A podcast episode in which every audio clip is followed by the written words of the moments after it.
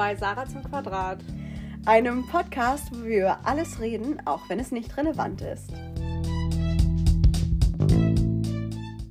Ich bin Sarah und die liebe Dame vor mir heißt auch Sarah und äh, ja. Deswegen heißen wir Sarah zum Quadrat.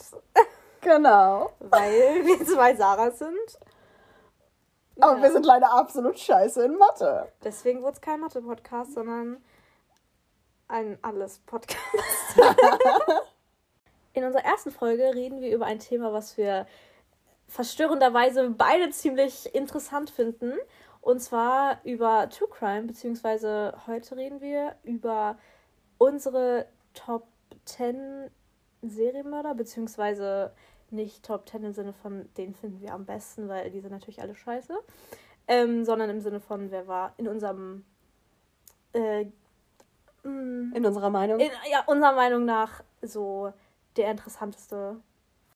Also, beim Raussuchen unserer Top 10 ist uns aufgefallen, es gibt mehr als 10. Das heißt, ihr äh, kriegt jetzt eine, unsere 16 Lieblings, nicht Lieblings, ähm, unsere Top 16 Serienmörder, die wir interessant finden. Ähm, bevor wir nochmal anfangen, noch ein kleines PSA. Wir werden sie nicht ranken. Ähm, einfach nur, weil es äh, ja scheiße ist zu sagen, er war oder er oder sie war die Beste. Ähm, weil es gibt keinen besten Serienmörder. Ähm, und man kann das ja auch alles genau. nicht so. Und es ist alles sehr subjektiv. Ähm, ja. So, ähm, fangen wir an mit einem Serienmörder, den ich sehr interessant, aber auch extrem verstörend fand in seiner eigenen Art und Weise. Und zwar Dennis Nielsen. Ich denke mal, viele, die das vielleicht hören, kennen den einen oder anderen wahrscheinlich schon. Aber ähm, Dennis Nielsen hat zwischen den Jahren 1978 und 1983 ähm, junge Männer ermordet in London. Und ähm, er gestand im Endeffekt 15 Morde und 5 Mordversuche. Was ich sehr verstörend an ihm finde, war erstmal, er war nekrophil und ein Kannibale. Man nennt ihn auch den ähm, englischen Jeffrey Dahmer. Und ja, das Lustigste an seiner Geschichte, deswegen ist er mir auch in Erinnerung geblieben. Oh, das heißt lustig, ich finde das so schlimm, wenn man das so sagt, aber war die Sache, wie er aufgeflogen ist. Die habe ich Sarah heute tatsächlich schon erzählt, weil oh. ich das ähm, für mich einfach so lustig war. Und zwar ähm, müsst ihr euch vorstellen, er hat Ach, das Verstörendste habe ich ja noch gar nicht erzählt. Ist mir gerade aufgefallen. Los. Das Verstörendste. Er wollte nämlich ähm, die Leichen sozusagen als, ja, wie sagt man das, ähm, Partner behalten. Ah, ja, ja. Er hat sie also, er wollte halt niemand, der so was gegen ihn sagen kann. Also so, mhm. ne? Er wollte einfach jemand, der das tut, was er möchte und sich nicht wehren kann. Ja. Und deswegen. Ja, da sind Leichen doch perfekt, du. Genau, deswegen hat er erstmal seine, seinen neuen Herr der Stunde ermordet. Und danach hat er mit ihm gekuschelt. Er hat ähm, gewartet, ähm, bis er nach Hause kommt und hat dann so getan, als würde er so nach Hause kommen. Hey, Honey, I'm home. Hat ihn gewaschen. Und irgendwann, als er dann verranzt war, verschimmelt, vermadet, einfach in Anführungszeichen für ihn nicht mehr zu gebrauchen, hat er ihn anfangs unter, hat er die Männer anfangs unter seine Dielen gelegt. Ja, und dann irgendwann hat er auch angefangen, er möchte sie in sich tragen, bei sich tragen. Und dann gab es ein kleines Festmahl für Dennis. Und ähm, ja, im Endeffekt, wie das herausgekommen ist, ist, dass er nicht mal wusste, wohin mit den ganzen Leichenteilen, die er nicht gemampft hat. Also, ich dachte, ich mache das mal ein bisschen ja. in Comedy-Art und Weise hier bei diesen also ernsten Themen. Ähm, hat einfach gesagt, okay, spüle ich die Toilette runter, was man halt mit seinen Essensresten macht. ja. ja, im Endeffekt ähm, war das, im ganzen Haus das Klo verstopft. Und ähm, da musste der Klempner kommen. Was fischte aus dem Rohr raus? Eine Hand. Und dann war schon klar. Und Dennis, das, das finde ich auch krass, der ist genau in dem Moment, als die Hand rausgezogen wurde, ist er nach unten gekommen. Und hat diese Hand auch gesehen. Und dann war ihm schon klar, ah, Mist. Das ist nicht so gut Verflixt. gelaufen. Ja, dann hat er noch probiert, die irgendwie zu überzeugen, dass das irgendwie eine Fake-Hand ist oder halt, ne? Aber es war halt eigentlich schon klar. Dann stand die Polizei bei ihm und im Endeffekt hat er gefragt, Dennis, wir wissen, was hier abläuft. Wie viele Leute hast du hier? Eins, zwei Leichen, also hm, vielleicht so 16, 17. Ja, So um und bei. so um und bei kann man mal ja so einschätzen. Aber im Endeffekt hat er, was heißt nur, also keine 16, 17 Leichen waren ja auch gar nicht mehr im Haus, weil ähm, er gestand 15 Morde. Ob es mehr waren, kann man ja mal nicht sagen. Aber ähm, ja, das war Dennis. Danke, Dennis. Danke, Dennis. dass du bei uns warst in dieser Folge. Nein, ähm, ich glaube aber, Dennis lebt. Nee, er ist tot. Dennis ist am ähm, 12. Mai 2018 gestorben. Ja, an dieser Stelle Rest in Piss. Dennis, du warst ein absolut schlechter Mensch. Ich hoffe, du verrottest in der Hölle. Genau. Und in der Hölle wird er wahrscheinlich auch unseren nächsten Kandidaten treffen. Jo! Also, kommen wir zu meinem schlimmsten Albtraum. Der Toybox-Killer, der eigentlich David Parker Ray heißt. Er hat in New Mexico und ich glaube um New Mexico herum gemordet. Ähm, also in Anführungszeichen gemordet. Man konnte es ihm leider nie nachweisen, aber er hat Frauen gefoltert und vergewaltigt. Und er soll wohl insgesamt mehr als 40 Frauen ja, gefoltert und vergewaltigt haben. Ja, er hat das gemacht mit seiner Ehefrau. Man, wer, wer mag's nicht, ne? Kommt man nach Hause, kommt man nach Hause und dann sagt man, Schatzi, du, ich hab bisschen, ich hab da ein paar Gelüste. Also ich meine, wenigstens ein gemeinsames Hobby. Ja, sie haben ein gemeinsames Hobby. Im Endeffekt haben sie ein Familienhobby, wenn Genau, man es so die. Tochter hat nämlich auch mitgeholfen. Spaß für die ganze Familie, würde ich sagen. ähm, ja. Und er hat im Endeffekt hat er 224 Jahre im Gefängnis gekriegt. Was absolut. Ganz ehrlich, den Rest kann einfach in der Hölle absitzen. Ja. Vielleicht gibt es in der Hölle noch einen Knast, der fast Bestimmt. einfach noch schlimmer ist als die Hölle an sich. Bestimmt. Aber er war Skorpion. Sarah, Das, ich finde das nur interessant. Ich finde das immer interessant, welches Sternzeichen die haben. da, ja, ja, das finde ich aber auch. Ich habe so einen Post gesehen. Das sind immer dieselben. Mhm. Oh, und es gibt Er so war viele, Skorpion. Es gibt so viele Geminis. Jeffrey Dahmer war auch ein Gemini. Ja. Aber zu dem kommen wir noch. Ja, das und stimmt. ja, das Gute ist, ähm, er wurde gefasst. Seine Frau hat im Endeffekt gegen ihn ausgesagt. das ist irgendwie immer so, ne? Ja, aber sie hat auch äh, Ja, eine natürlich. Strafe bekommen. Ist klar. Was ist mit der Tochter? Ich weiß das gar nicht. Ich glaube, sie hat neun Jahre bekommen. War sie noch, ähm, Nein. volljährig? Ich glaube, sie war volljährig, aber sie hat ja nur die Opfer sozusagen zu ihnen geführt. Nur, aber. Ja, ne, es ist nicht, nicht Ja, ja. so sch schlimm wie äh, das Es- Vergewaltigen und ja, Foltern. Okay. Ähm, und das Verstörendste daran war einfach, dass er seine Opfer bei der Folter und bei der Vergewaltigung gefilmt hat. Und er hat sie unter Drogen gesetzt, sodass sie keine Ahnung haben, beziehungsweise hatten, was, was passiert ist. Und ähm, ja, im Endeffekt hat seine Tochter ihm ein Opfer gebracht. Und das Opfer war eine Freundin von seiner Tochter. Das ist, finde ich. Ja. Mm Und das ist im Endeffekt nur rausgekommen, dass diese Frau auch ein Opfer von ihm war, weil sie ein ganz, ganz spezielles Tattoo hatte. Und dieses Tattoo hat man auf diesem einen Video gesehen. Und sie hatte keine Ahnung, dass sie vergewaltigt wurde, dass sie gefoltert wurde. Ähm, ja.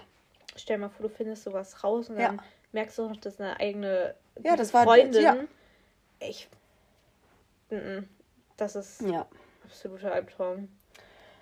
Unglaublich. Und er war Park Ranger. Das heißt, er kannte sich in seinem Gebiet richtig gut aus. Ich meine, so jemand vertraut man dann ja auch. Ne? Genau. Und es ist im Endeffekt aufgeflogen, weil eine Frau entkommen konnte. Und ich finde es einfach so krass, dass er das so lange machen konnte, ohne dass da was irgendwie, ne? Aber er ist gestorben. Zum Glück schon seit vielen, vielen Jahren. Er ist am 28. Mai 2002 im Lea County Correctional Facility in Hobbs, New Mexico gestorben. Und ja, also er ist wirklich ein Schlimm. Albtraum. Ein Albtraum. Also Nee, ich könnte damit, ich könnte nicht damit leben. Wäre das mein Vater, wäre das jemand, den ich kennen würde. Ich finde das auch so schlimm, wenn man überlegt, man ist so ein Angehöriger von ja. einem Serienmörder oder einfach allgemein einem schlimmen Verbrecher. Mhm. Oder man, man findet das irgendwann raus, dass dein Vater oder deine ja. Mutter sowas tut. Ich weiß gar nicht, was ich machen würde. Ja, also, also das ist kann ich mir gar nicht vorstellen. Ja. Ja, und das war's von unserem lieben David Parker Ray. Lieben. Naja, lieb nicht, aber. Ja. Schmor in der Hölle. So, kommen wir jetzt zu einem Serienmörder, der nicht so bekannt ist. Und zwar Paul Ugorzo. Ein Deutscher. Ein, der einzige Deutsche in dieser Folge. Ähm, ja, auf jeden Fall, Paul Ugorzo hat in der Zeit vom 29. September 1912 gelebt bis zum 25. Juli 1941. Er wurde also nicht ganz so alt, aber ist auch nicht so schlimm. Ist nicht schlimm. Geschieht ihm recht. Ja, genau, weil ähm, Paulo Gozzo war ein Serienmörder in der Zeit des Zweiten Weltkriegs. Und er war nicht nur ein Serienmörder, was der größte Abschaum ist. Nein, jetzt kommt eine. Nein, nicht ganz. Obwohl. Mh, hm, auch eine zweite, eine weitere Art von Abschaum. Er war ein Nazi. Ähm, Hätte man sich denken können, wenn er in der Zeit vom Zweiten Weltkrieg. Äh, ich weiß ja nicht, vielleicht war er auch kein Nazi. Ja. Aber er war in der Partei, er war in der NSDAP, er war in der SA. Das heißt, er war mittendrin. Also er war nicht nur da und gesagt, okay, ich bin ein beistehender Nazi, er war ein waschechter Nazi. Ja, also er war nicht nur zu Hause und hat sich gedacht, ja, du, der Hitler, der hat schon recht. Nee, nee, der war auf der Straße, der hat das alles mitgemacht. Ja, genau. Und ähm, Paolo Gorzo hat durch größtenteils in der S-Bahn gemordet.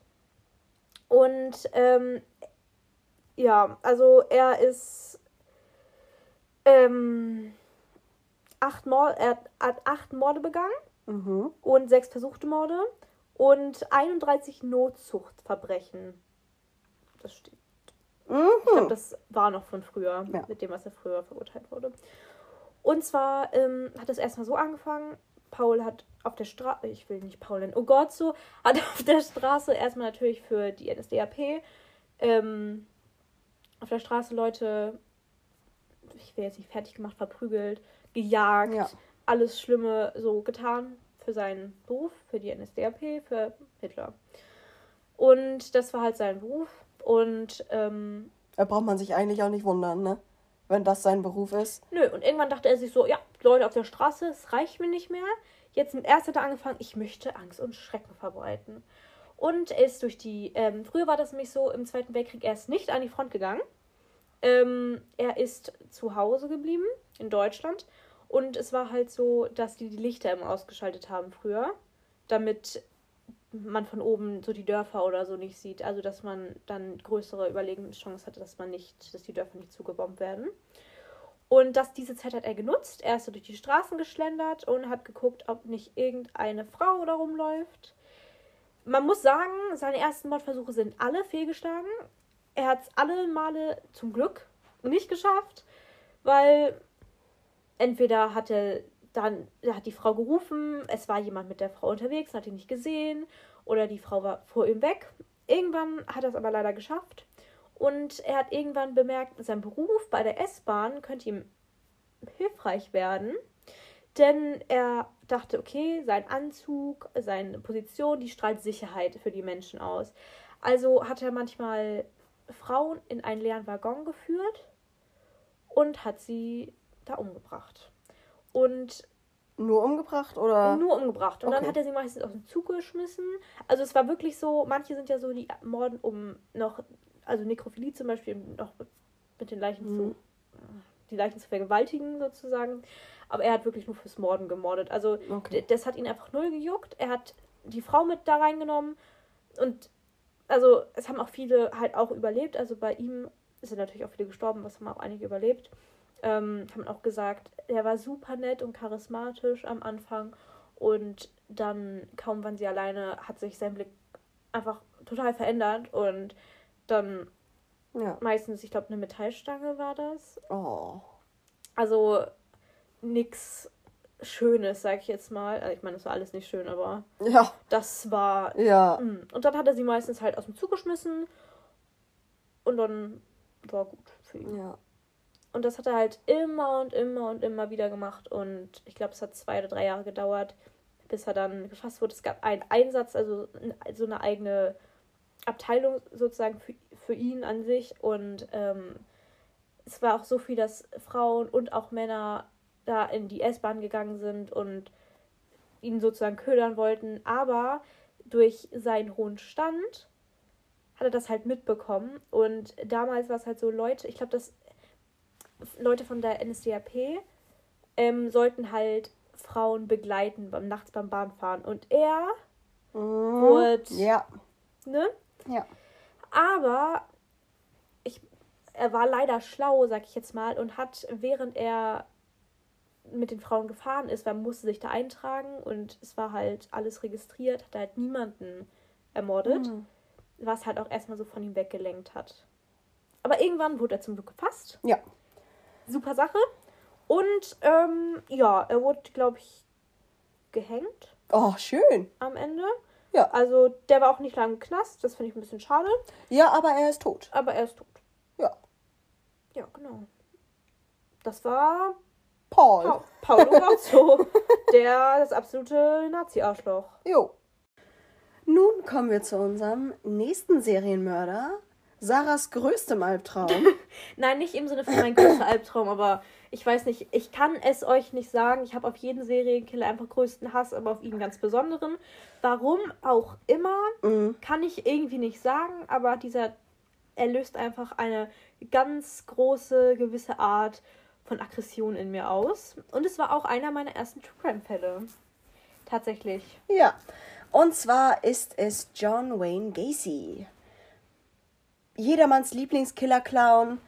Ähm, Ich habe auch Angst vor Clowns, das spielt da wahrscheinlich nochmal mit Ja. rein. und zwar wurde er am 17. März 1942 in Chicago, Illinois geboren. Ähm, ja. Und er hatte, na, ich würde jetzt, nicht- jetzt nicht sagen, er hatte keine gute Kindheit. Welcher Serienmörder hat denn schon eine gute ich glaube, Kindheit? ich, ich, also würden wir jetzt noch in die Kindheit eingehen, Ja, aber das, äh, ich kenne keinen Serien, ich kenne glaube ich nur zwei Serienkiller oder so, die eine einigermaßen okaye Kindheit Ja. hatten, aber viele waren einfach schon von Kindesalter aus einfach Ja. komplett im Arsch. Was interessant ist an ihm, finde ich, er hat nur Jungs, also nur Männer, beziehungsweise Jungs und junge Männer getötet, hatte aber nur Liebesbeziehungen mit Frauen. Er hat sich immer selbst als bisexuell bezeichnet und für ihn war es das Schlimmste, wenn man ihn schwul genannt hat, weil er war es nicht. Er hatte schöne Beziehungen mit Frauen und nicht so schöne Beziehungen mit Männern. Beziehungsweise eigentlich gar keine Beziehung, es war mehr so eine einseitige, Ja. kurze Ja. Geschichte. Genau. Und erhielt einen Eintrag im Guinness-Buch der Rekorde Nein, das wusste ich gar nicht. für die längste Strafe, die über einen Serienmörder verhängt wurde. Echt? Er erhielt 21 Mal lebenslang und 12 Mal die Todesstrafe. Nein, das wusste Doch. ich gar nicht. Das hätte ich nicht gedacht. Doch. Ich dachte wirklich, ja, okay, aber. Ja. Eieiei, okay. Interessant, das ist, ist tatsächlich Und er neu. ließ sich von Stephen King inspirieren. S. Ähm, dein absolutes. Ich, also ich muss wirklich sagen, es ist einer meiner Lieblingsfilme. Das Buch sehr lang. Oh, ist das lang. Aber sehr interessant. Ich sag's, wie es ist. Ähm, ich habe absolut Angst vor Clowns. Ich musste mit Sarah in den zweiten Teil gehen. Das war meine persönliche Hölle. Ja. Also, okay. Doch, doch war es schon nicht schön. Ich habe den ganzen Kinosaal zusammengeschrien. Und Sarah hat neben mir geflennt wie nichts Gutes, wie ein Schlosshund. Ja. Und ich hatte einfach nur die ganze Zeit Schiss, weil Pennywise ist. Ja. Ja. Aber zurück zu John Wayne Gacy. Er ist verantwortlich für die Vergewaltigung und Ermordung von 33 Jungs und jungen Männern von 1972 bis 1978. Das Ding ist, er war eine gute Anlaufstelle für, für Jungs. Er hat ihnen Advice gegeben, er war total nett und bei ihm durften sie trinken. Das ist für Jugendliche das Beste auf der Welt. Ein, vor allen Dingen in Amerika, wo sie ja sowieso bis 21 nichts trinken dürfen, das war was Besonderes. Und er hat dann die Jungs in sein Haus gelockt, hat sie vergewaltigt und ermordet und hat sie dann unter seine Dielen verstaut. Ja. Ja. Mhm. Also er war. Hm. Und ja, es, er, er ist nicht der beste Mensch gewesen. Das ist hier niemand auf dieser Liste. Aber das Interessante war, er war verheiratet und er hatte Kinder. Ja, das, das, das äh, wusste ich tatsächlich. Er hatte Kinder. Zwei Mädchen. Oder ich weiß nicht wie viele, aber er hatte Mädchen. Mhm. Ich glaube, ich will jetzt keine Vermutung anstellen, aber ich glaube, hätte er Jungs gehabt, wäre das vielleicht ein bisschen anders ausgegangen. Hätte sein können. Weil er ja schon eine Vorliebe Mhm. für Jungs hatte. Er war ja pädophil. Ja, aber er ist. Oh, ich habe immer dieses Bild von ihm in diesem Clown-Kostüm vor meinen Augen. Das ist. Das werde äh, ich nie wieder loswerden. Wirklich. Würde ich ein, würde ich, das würde ich so gern raushaben. Genau. Seine letzten Worte, bevor er hingerichtet worden, waren Kiss my ass. Und das finde ich, ganz ehrlich, Kiss my ass. Also er wurde, er hatte die tödliche Injektion hm, und seine letzten Worte waren wirklich Kiss my ass. Also sozusagen leck mich am Arsch. ja. Wo ich mir denke, Oh Gott. hat der Reue empfunden? Also hat er, Nein, ich glaube nicht. Ich glaube nicht. hat er nicht KFC? hat Genau, KFC genau. Er, sein letztes, sein, sein ne? letztes, äh, seine letzte Mahlzeit war ein, ein Bucket KFC Chicken und ich glaube eine riesen Schale Erdbeeren. Ja. Also John. Hm, Auch kein guter Mensch. auch kein guter Mensch, Auch John. einer, der weiter in der Hölle ist. Ja. Oh, Kiss my ass, das ist einfach so. Es ist so respektlos. Danke, mir ist das Wort eben nicht eingefallen. Das ist seinen Opfern so respektlos gegenüber. Und überhaupt allen Menschen. Also ich meine, damals durfte, hat man ja auch zugesehen. Durfte man ja, Ja. äh, die, die, die Hinrichtung mit anschauen. Und dann, er, man, er konnte ja direkt sehen, wer da war. Stell mal vor, da, ich meine, da waren bestimmt Angehörige. Da waren Angehörige. Ey, ganz ehrlich, ich glaube, ich wäre durch die Scheibe da gebrochen. Ja. Also sorry, aber das ist so disrespectful. Einfach je. Dieser Typ macht mich so Mhm. aggressiv. Ich kann, ich kann gar nicht sagen, wieso, ne? Ich habe ich hab mich auch geweigert, über den irgendwelche Podcasts anzuhören. Ich habe das einmal gesehen. Also einmal habe ich mir was von ihm äh, über ihn angeguckt. Ich war die Woche zu Hause alleine, das weiß ich noch. Und jedes Mal dachte ich, dieser, dieser Hans Wurst steht hinter mir. Und ich dachte so, Sarah, der bringt dich gar nicht um. Chill mal. Der, der, Ja. ich, der, wird- der wird an mir vorbeigehen und das, würde ihn Mhm. einfach gar nicht jucken. Ja. Aber ich finde einfach ihn als Menschen, als. Ja, Ich menschlich will ihn nicht gesehen. mal als Mensch bezeichnen. Als Monster, als absolute Bestie. Einfach. Äh, Ja, also menschlich gesehen ist er wirklich abstoßend. Das sind alle auf die. Ich sag das sag Ja. ich so oft, das sind alle auf dieser Liste, Ja. aber. Wir haben auch es ist schon sehr lange über John geredet. Ja, über John kann man sehr lange reden. Weil auch. Ich fuck mich so. Er ist, ja. Rest in Piss an dieser Stelle an John Wayne Gacy. Also kommen wir jetzt zu jemanden, den ich vom Geiste her einfach sehr interessant finde. Und zwar Edmund Kemper, der Co-Ed-Killer. Der ist geboren am 18. Dezember 1948 in Kalifornien und ja, ist ein amerikanischer Serienmörder. Er hat Frauen umgebracht, Studentinnen meistens, hat sie aufgegabelt als Anhalter Mhm. und? Ja. Sein, seine Mordserie, sag ich jetzt mal, seine ersten Morde waren keine Frauen. Theoretisch schon, aber es waren seine Großeltern. Sein erster Mord war seine Großmutter. Ich glaube, vorher waren es auch noch ein paar Tiere. Das ist ja meistens so, ne? Ja. Und ähm, es war so, er hat sich, er wurde von seiner Mutter, das ist auch eine Sache, die mir absolut für ihn leid tut. Wäre kein Serienmörder, wäre ein ganz normaler Mensch, würde er mir absolut leid tun. Jedoch jetzt nicht mehr.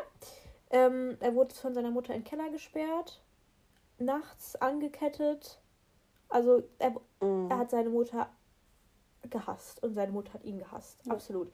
Aber im Endeffekt. Das ist kein Grund zum Ja, Morden. genau. Im Endeffekt später war das Verhältnis dann aber ein bisschen anders. Also, ja, ah, soll man's, es war nicht gut. Es war einfach allgemein nicht gut. So, und dann wurde Ed zu seinen Großeltern geschickt. Auf eine Farm, ganz irgendwo im Wald. War auf jeden Fall weit abgeschottet von Außenwelt. Und ähm, Ed hat Vögel geschossen, weil ja, gestörter Jugendlicher halt. Ja. Ne? Und ähm, Eds Großmutter meinte, Ed, schieß keine Vögel. Was hat Ed gemacht? Er hat keine Vögel erschossen, er hat seine Großmutter erschossen. War sympathisch. Man kann sich unterhalten. nee, und dann, der Großvater war einkaufen und er mochte seinen Großvater. Er hat ein gutes Verhältnis zu seinem Großvater. Aber er meinte, da er so ein gutes Verhältnis zu seinem Großvater hatte, möchte er ihm dieses Leid ersparen, ohne seine Frau leben zu müssen. Also ist er rausgegangen. Er wollte gerade die Einkäufe ausladen. Und dann hat er seinen Großvater erschossen. Er hat die Morde aber auch gemeldet. Also, ähm, ich glaube, ich weiß gar nicht, aber ich habe halt seinen Vater angerufen oder seine Mutter. Da bin ich mir gerade nicht so sicher. Aber ähm, er hat sie auf jeden Fall nicht verschwiegen. Und somit ist er dann mit 15 Jahren auch in eine Anstalt, also in ein psychisches Klinikum, ne, so Gefängnis. Mhm. Also kein, er war halt Jugendlich, ne? Ja. Das ist ja dann auch immer noch mal eine andere Sache. Und das ist jetzt eine interessante Sache. Und zwar haben sie da einen IQ-Test mit Ed Kemper gemacht. Er hatte einen IQ von 146. Mhm. Das heißt, absolut intelligent, absolut hochbegabt. Und ähm, deswegen, ne, sie haben also anfangs ganz normal mit ihm darüber gesprochen. Halt, er war da in Therapie. Irgendwann, weil halt auch gesehen wurde, er ist super schlau, Mhm. ähm, hat er mithelfen, also durfte mithelfen. Das heißt, er durfte Akten sortieren und Akten hin und her bringen, konnte da auch in die Akten reinschauen. Außerdem durfte er bei Verhören und Therapiestunden dabei sein und hat deswegen theoretisch eine Ausbildung zum Verbrecher bekommen. Schon in seiner Jugendzeit, weil Mhm. er saß bei Mördern und Vergewaltigern dabei, hat gehört, wie seine, ihre Taten begangen worden sind und hat sich dann sozusagen Tipps und Tricks abgeholt und hat gelernt, was er sagen muss, damit er frei kommt. Das hat auch geklappt. Ed kam irgendwann frei. Nach gar nicht so einer langen Zeit in dieser Anstalt oder in diesem psychischen Klinikum, Ja. Gefängnis, was auch immer. Und ähm, das war mein Kaninchen. Er hat gerade geschnarcht. ähm, er findet Ed Kemper wohl nicht so interessant wie wir. Ja. Auf jeden Fall, jetzt habe ich meinen Faden verloren. Oh, war ich gerade? Er ist freigekommen. Mhm. Genau. Ed wollte eigentlich Polizist werden. Ja, kann er eigentlich streichen. Hätte er streichen sollen können. Es war der Grund, warum er abgelehnt wurde, war nicht, dass er seine Großeltern umgebracht hat. Der Grund dafür war, dass Ed zu groß war. Er war nämlich 2,6 Meter sechs groß. Ach du Scheiße. Ein riesengroßer Ed. Big, deswegen wurde er auch Big Ed genannt.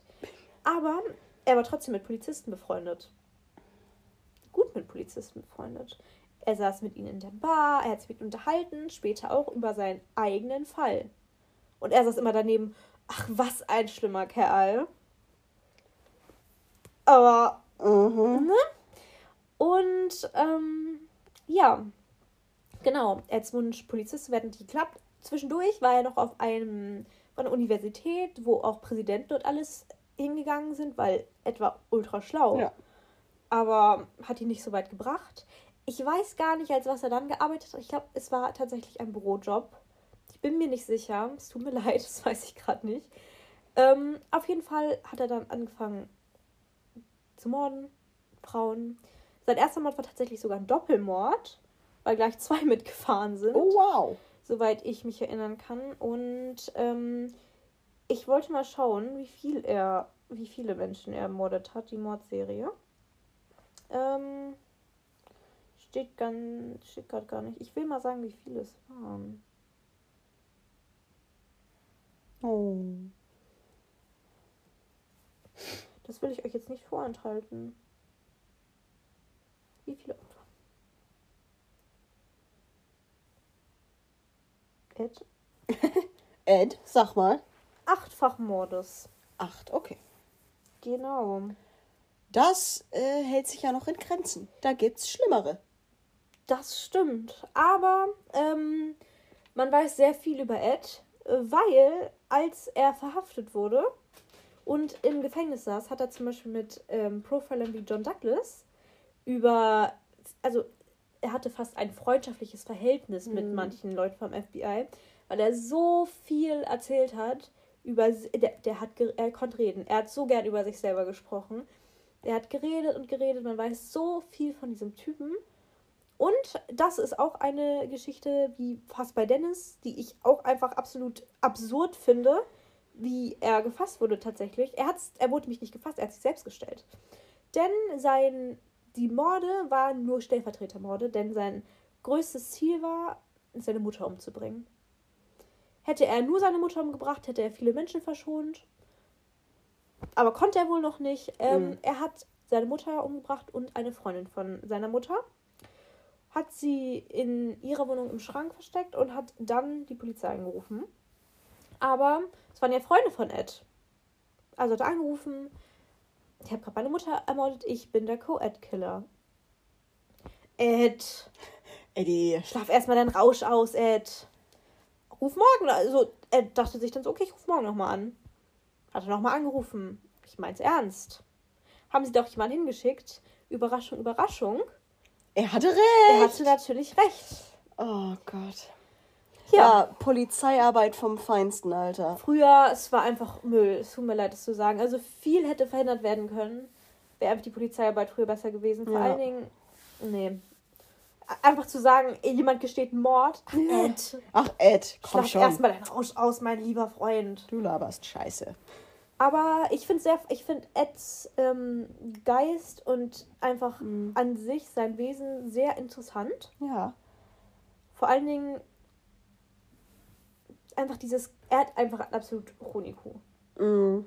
Und ich finde es wirklich sehr interessant, wie er sich als, auch schon als Jugendlicher so verhalten hat. Wie er da rausgekommen ist. Ich glaube, er war auch Aber ich fand Profil das- ich find sogar das- aufgefallen. Das habe ich gar nicht erwähnt. Ich glaube, er hat seine Leichen auch vergewaltigt. Aber ich bin mir nicht sicher. Ich Ja. bin mir nicht sicher. Nee, also ich finde es aber auch unverantwortlich, muss ich sagen, von den Angestellten in, in dem äh, psychischen Klinikum, dass sie ihn dabei sitzen haben lassen. Weil sie wussten ja, er hat schon jemanden umgebracht. Er hat, er hat, ha- wussten sie, dass er schon vorher gemordet hat, also Vögel und so. Und wenn sie schon wissen, dass er diese, diese psychopathischen Züge hat, warum setzen sie ihn dann mit in den Raum? Weil er so, Ne? er hat, er war so, Er war- ja. so schlau, er konnte, er konnte Therapeuten überlisten. Der hätte niemals so früh freikommen sollen. Er hätte, er, Ja. er, es war zweifacher Mord. Er hätte niemals rauskommen dürfen. Ja. Ich meine, klar, er war noch ein Jugendlicher. Er hätte eine mildere Strafe bekommen sollen. Vielleicht, ne? Ja. Aber absolut nicht, ich weiß nicht, wie lange er saß, aber er saß nicht länger als fünf Jahre, glaube ich. Mm. Also niemals länger als zehn. Er saß nicht lange. Oh Gott. für zwei Morde, für zweifache Morde saß er echt nicht lange. Und was war die Strafe für die späteren Dinge? Ähm, lebenslange Haft. Okay. Er lebt noch. Oh. Interessant. Er lebt tatsächlich noch. Er lebt noch. Wie lange ist noch was anderes? Aber. Ach, Chino. Ach Mensch. Aber Ja. er ist tatsächlich noch am Leben. Aber wie alle in diesem Podcast wird auch Ed bald die Hölle von innen sehen.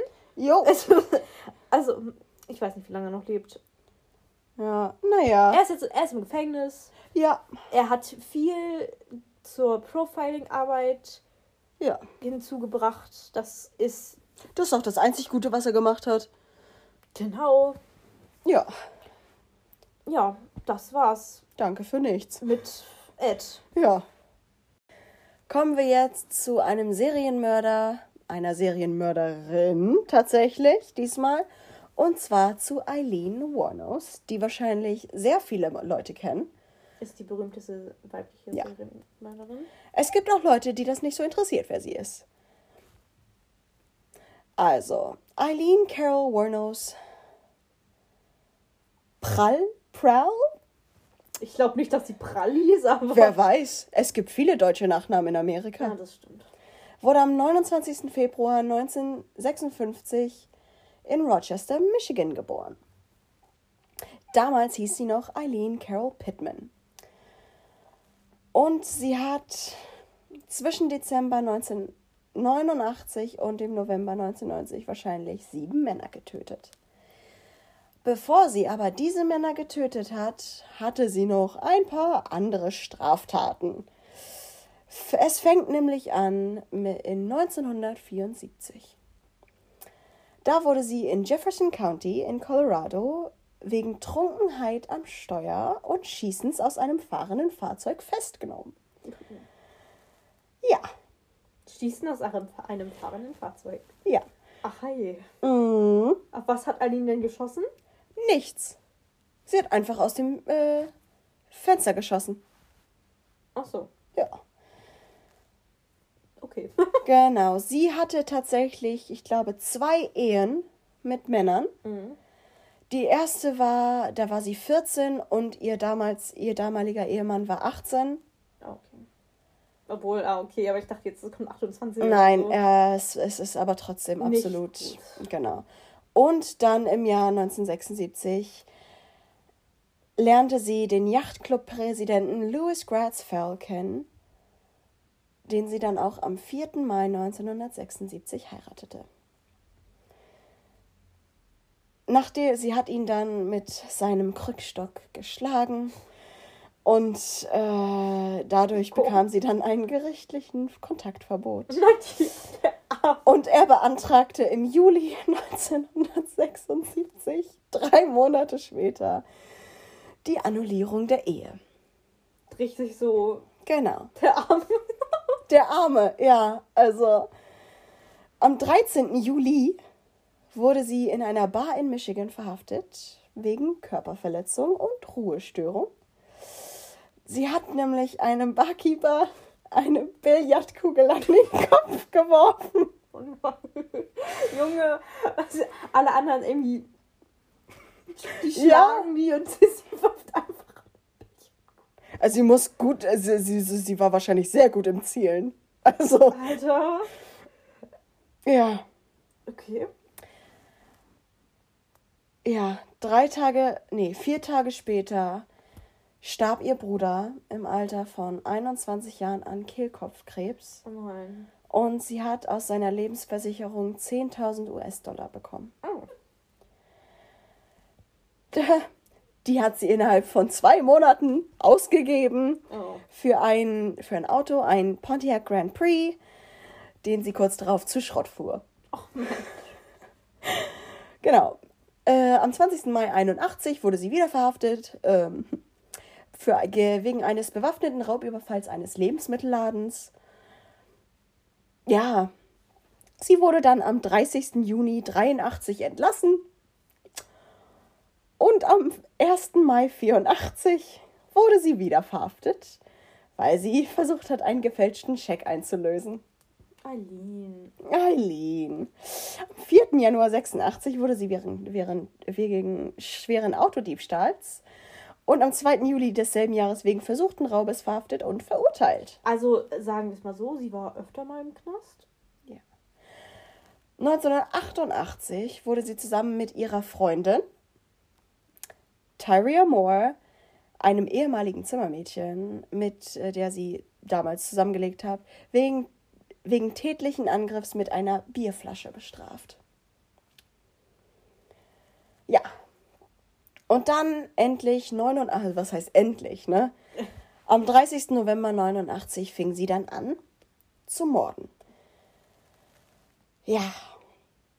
Er, also, ihr erstes Opfer war ein verurteilter Vergewaltiger, ähm, den sie getötet hat. Sie hat ihn angeblich nach ihren Aussagen aus Notwehr ermordet. Ähm, ja. Und dann hat sie, also ihre Opfer waren alles ältere Männer. Also von, okay, der jüngste war 40 und der älteste war 62. Also, ne?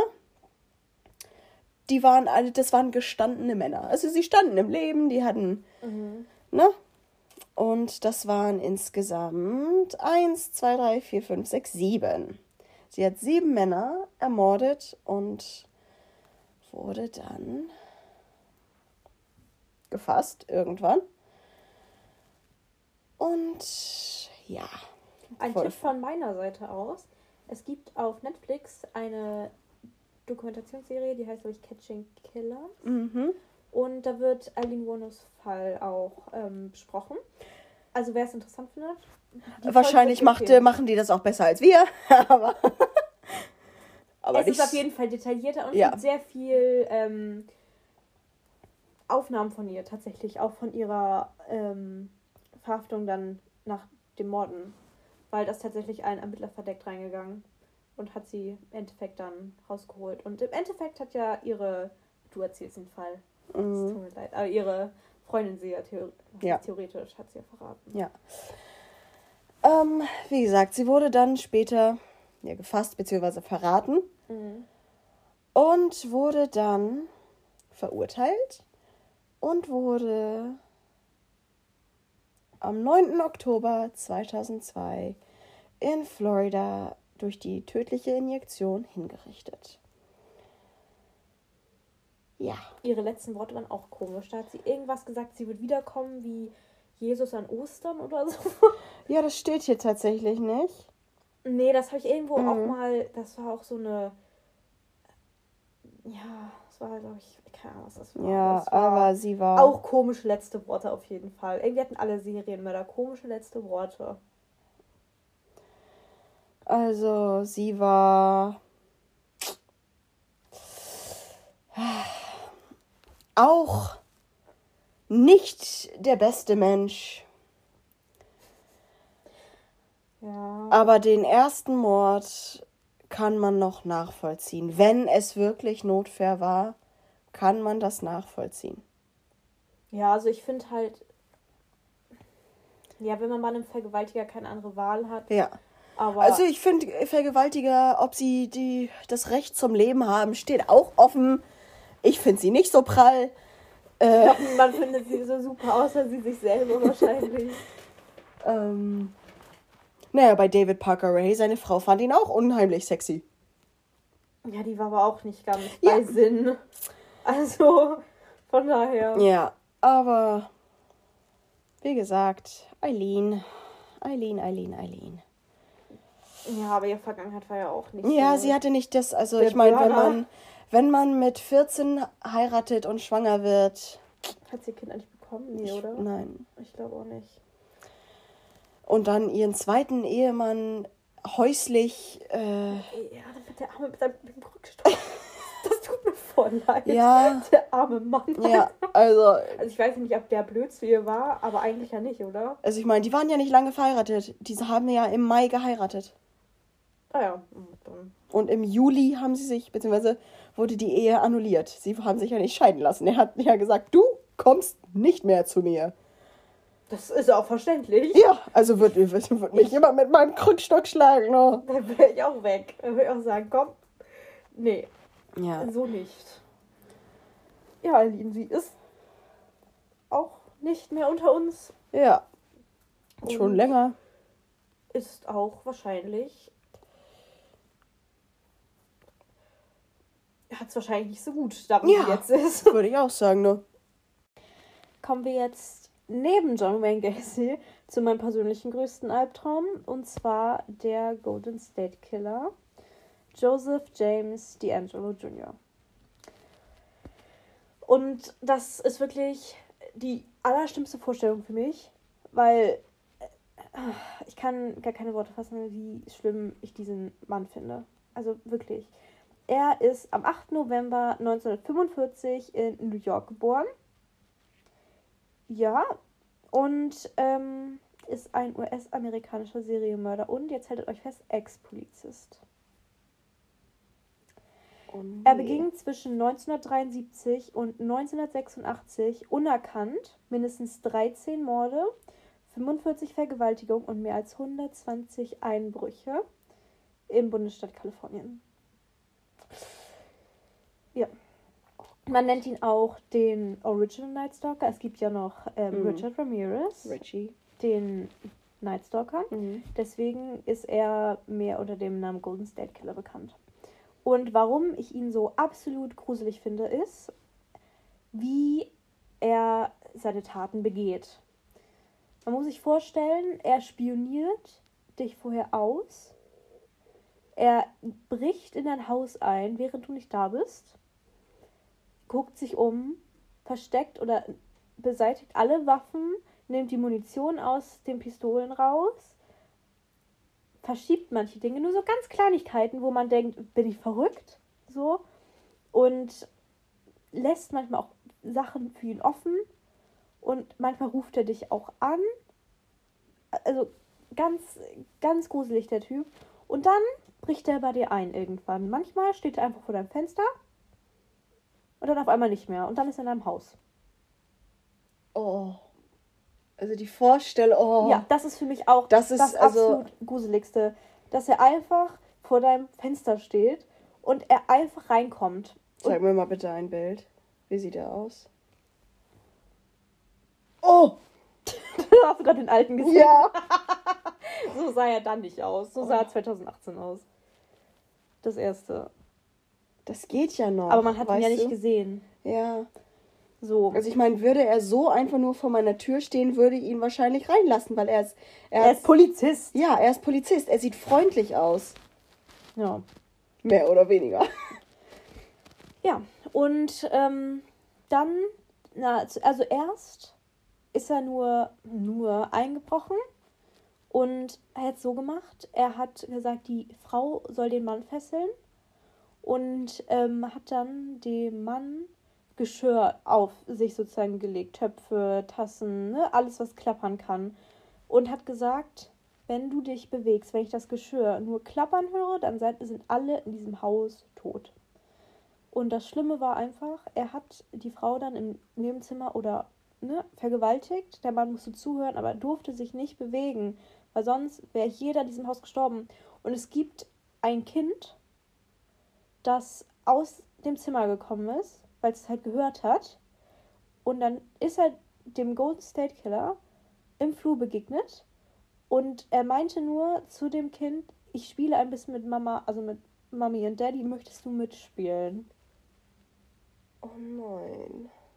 Daran erinnert sich das Kind aus, hat halt ein Zeuge erzählt. So. Irgendwann ist er umgezogen. Mhm. Er, ist, er hat das ganz oft gemacht. Eingebrochen, vergewaltigt, alles.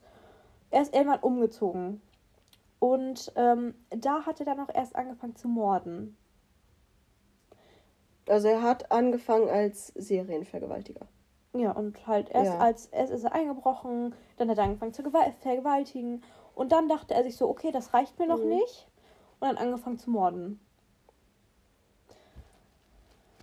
Das war nicht schön, natürlich. Ja. Irgendwann hat es aufgehört. Irgendwann hat aufgehört. Man hat ihn auch nicht gefasst. Es hat aufgehört. Aber er hat noch Opfer, die nicht verstorben sind, angerufen. Es gibt ein, ich würde den so gern abspielen, aber es ist so verstörend, das möchte ich nicht machen.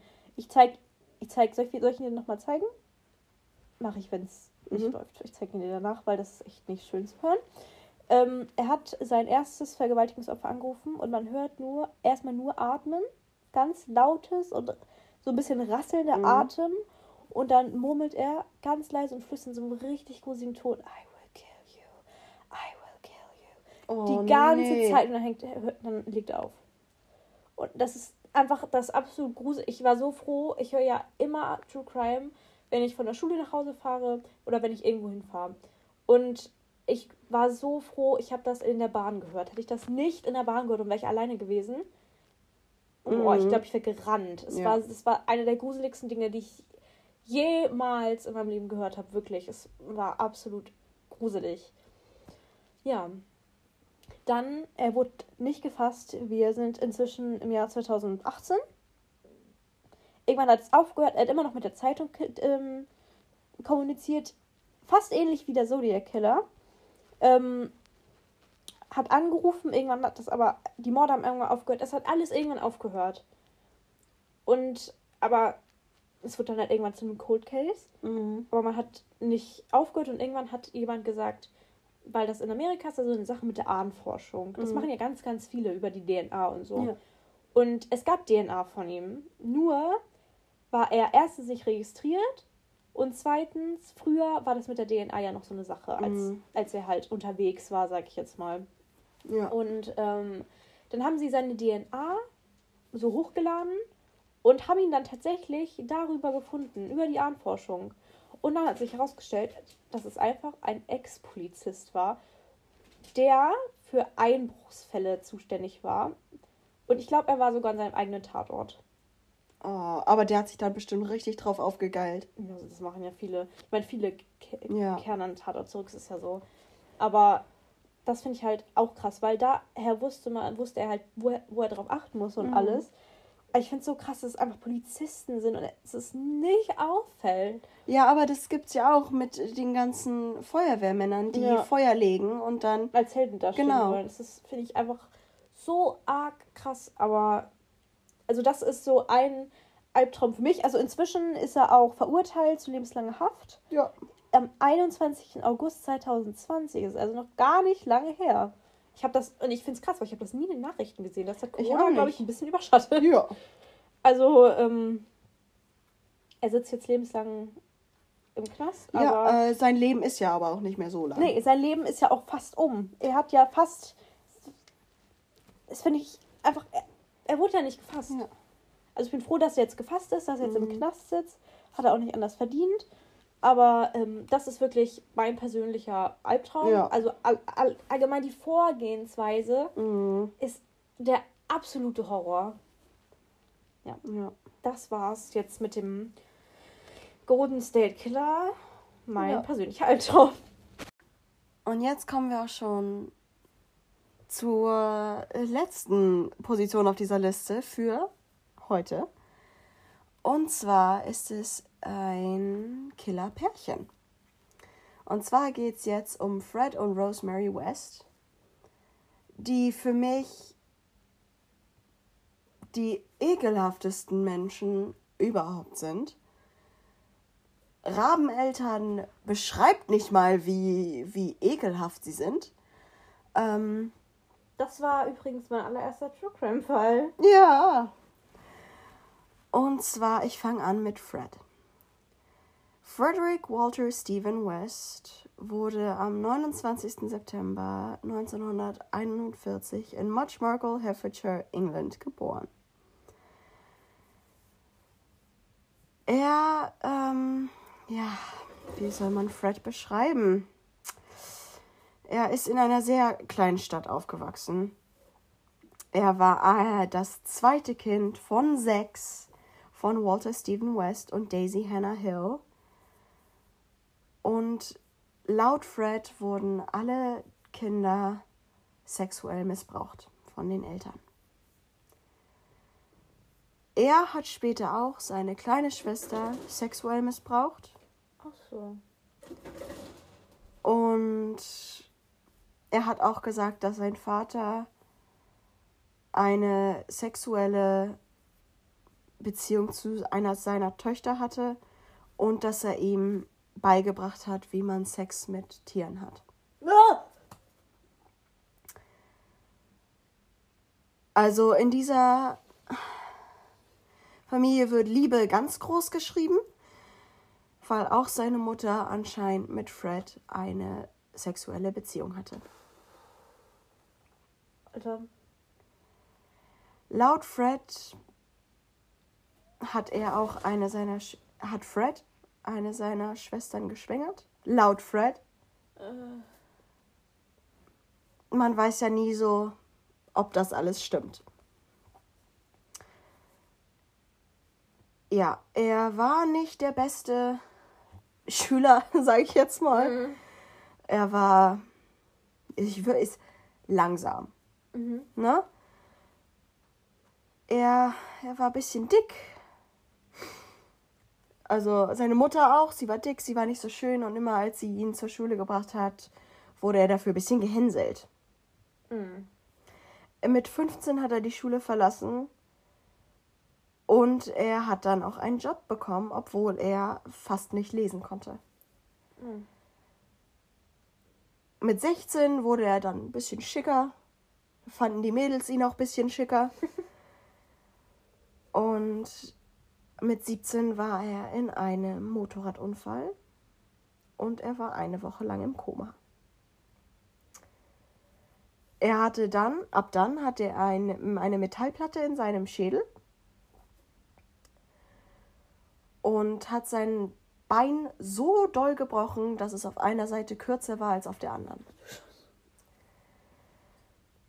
Danach hatte er durch die Verletzung am Kopf ganz schlimmes Temperament. Also er ist sehr schnell wütend geworden. Er hatte diese, diese, diese Vulkanausbrüche, sage ich jetzt mal, von, von, von ja, Wut. Mhm. Zwei Jahre später verletzte er sich wieder am Kopf. Ach, schön. All, äh, er hat seinen Kopf verletzt, als er seine Hand äh, unter den Rock eines Mädchens führte. Ja, Und er sie, auch nicht anders verdient. ja, ne? und sie hat ihn dann die Feuertreppe runtergeschubst. Hm, Verdient. verdient. Mit 19 wurde er verurteilt durch die sexuelle Belästigung einer 13-Jährigen. 13? 13. Aber er hat, war nie im Gefängnis dafür, weil Mhm. sein Arzt gesagt hat, er hätte epileptische Schockanfälle. Ach so. Ja. Dann hat er in, auf einer Baustelle gearbeitet, hat dann wurde gekündigt, weil er von dort gestohlen hat. Und ähm, ja, mit 21 ist er wieder nach Hause gezogen und hat eine romantische Beziehung angefangen mit seiner Ex-Freundin Catherine Costello, die Prostituierte war. Mhm. Sie war schwanger, aber nicht von ihm. Sie war schwanger von einem pakistanischen Mann, was damals Kritisch war. unschön, nicht gern gesehen. Dann sind sie haben sie geheiratet und haben das Kind behalten. Und die beiden haben dann den Eltern geschrieben, ja, das, das Baby ist während der Geburt gestorben. Und dann haben sie ein Mädchen adoptiert, Charmaine Carroll, weil das Kind natürlich halb asiatisch war. Mhm. Ja, dann sind sie nach Schottland gezogen und Fred hat. Ja, also er hat Sex verlangt. Mhm. Täglich. Und Catherine, also Rena, hatte da nicht so Lust drauf. Und äh, später, dann im Juli 1964, haben sie dann ein zweites Kind bekommen, beziehungsweise das erste eheliche Kind von den beiden. Mhm. Anne-Marie. Ja, also die Beziehung war ein bisschen kompliziert, ne? Und irgendwann, ja, haben sie sich scheiden lassen, weil das dauert sonst zu lange, wenn ich da alles, ja. ne? Haben sie sich scheiden lassen, er hat die Kinder behalten und dann hat er irgendwann Rosemary gefunden. Rosemary wurde in Devon, England in 19, 1953 geboren und sie hatte ein sehr, sehr unschönes Verhältnis mit ihrem Vater. Er war er hat sie missbraucht. Er war, ne? Mhm. Und ihr Vater war schizophren. Mhm. Ja. Sie wurde auch sexuell missbraucht. Das war, liegt eigentlich auch auf der Hand. Und sie war nicht wirklich schlau, sie war nicht wirklich hübsch, in Anführungszeichen. Mhm. Und sie ist sehr schnell sexuell aktiv geworden mhm. in ihren Teenagerjahren. Und sie wurde auch dabei erwischt, wie sie und ihr jüngerer Bruder einander angefasst haben. Ach so, das auch. Also waren sie beide eigentlich ja. in Inzest verwickelt. Genau. Sie hatte eigentlich immer nur Beziehungen mit älteren mhm. Männern Und mit 15 ist die, hat die Mutter dann ihre Kinder genommen und haben, hat gesagt, nee, also muss ich mir jetzt nicht geben. Tschüss. Ach so. Und dann im gleichen Jahr ist Rosemary wieder zurück zu ihrem Vater. Mhm. Und danach hat sie Fred West gefunden, der zwölf Jahre älter war. Ach. Rosemarys Vater mochte Fred nicht. Überhaupt nicht. Und er mochte auch nicht, dass Fred in einem Trailerpark gelebt hat, dass er schon Töchter hatte. Das fand er alles nicht gut. Als Fred dann einmal ähm, ja, in, in, im Gefängnis saß für einen kleinen Raub, war Rosemary schwanger mit seinem Kind ein Mädchen namens Heather. Und dann hat sie nicht nur auf ihr Kind aufgepasst, sondern auch auf seine. Stimmt, ja. Das Ding ist nur, dass sie die zwei, also Charmaine und Anne-Marie, nicht gut behandelt hat. Überhaupt nicht. Die waren außen vor, die war, das waren nicht ihre Kinder. Äh, ich glaube, am liebsten hätte sie einfach die Kinder auf die Straße geschmissen und hätte gesagt, ja, hier, guck, wo du. Ne? Mhm. Im Sommer 71 tötet Rosemary dann die erste Tochter Charmaine. Danach hat sie Finger und Zehen von ihr abgeschnitten und sie dann unter, dem, unter der Küche vergraben. Das machen alle irgendwie. Immer unter der Küche. Ja. Und äh, ab 72 hat Fred dann gesagt, ach, Rose, komm, hab mal ein bisschen Sex mit anderen Männern.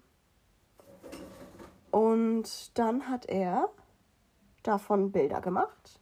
Er hat erotische Fotos von ihr gemacht und sie ins Swinger-Magazin reingepackt als Prostituierte. Ach so. Ja. 72, 1972 haben sie noch eine Tochter, May. Und dann sind sie umgezogen. Und in diesem Haus wurden alle anderen Vergewaltigungen und Morde ja, äh, ausgeführt, sag ich jetzt mal. Genau. Und ich erspare einfach mal alle Details. Das wollen die auch nicht. Genau. Und sie haben ein, eine Frau vergewaltigt, zwei missbraucht und 14 bis 16 oder mehr getötet. Ja, Fred ist schon tot. Fred hat sich selbst umgebracht. Er hat sich aufgehängt. Und Rose ist immer noch im Gefängnis. Bis heute und lebt noch. Ja, also ähm, eine wunderbare Familie,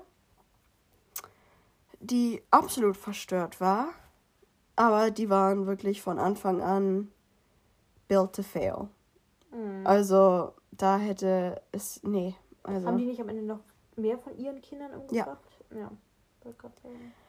Genau, also das war eine unglaublich dysfunktionale Familie, die nicht hätte zusammen sein sollen. Mhm. Und damit war es das erstmal mit unserer Liste über Fred und Rose West. Ja. Ja, das war's dann auch schon für heute von einigen Serienmördern, die wir besprochen haben. Und wir haben ja gesagt, es sind 16. Aber da wir leider viel zu lange geredet haben, haben wir uns dazu entschieden, einfach nochmal einen zweiten Part zu machen. Und da werden euch wahrscheinlich ein paar mehr bekanntere Gesichter, Geschichten ähm, begegnen, da ich denke in diesem Fall eher mehr unbekanntere besprochen Ja. wurden.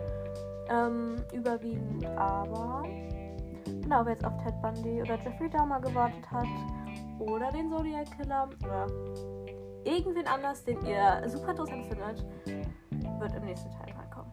Ja. Dann bis zum nächsten Mal. Bei Sarah zum Quadrat.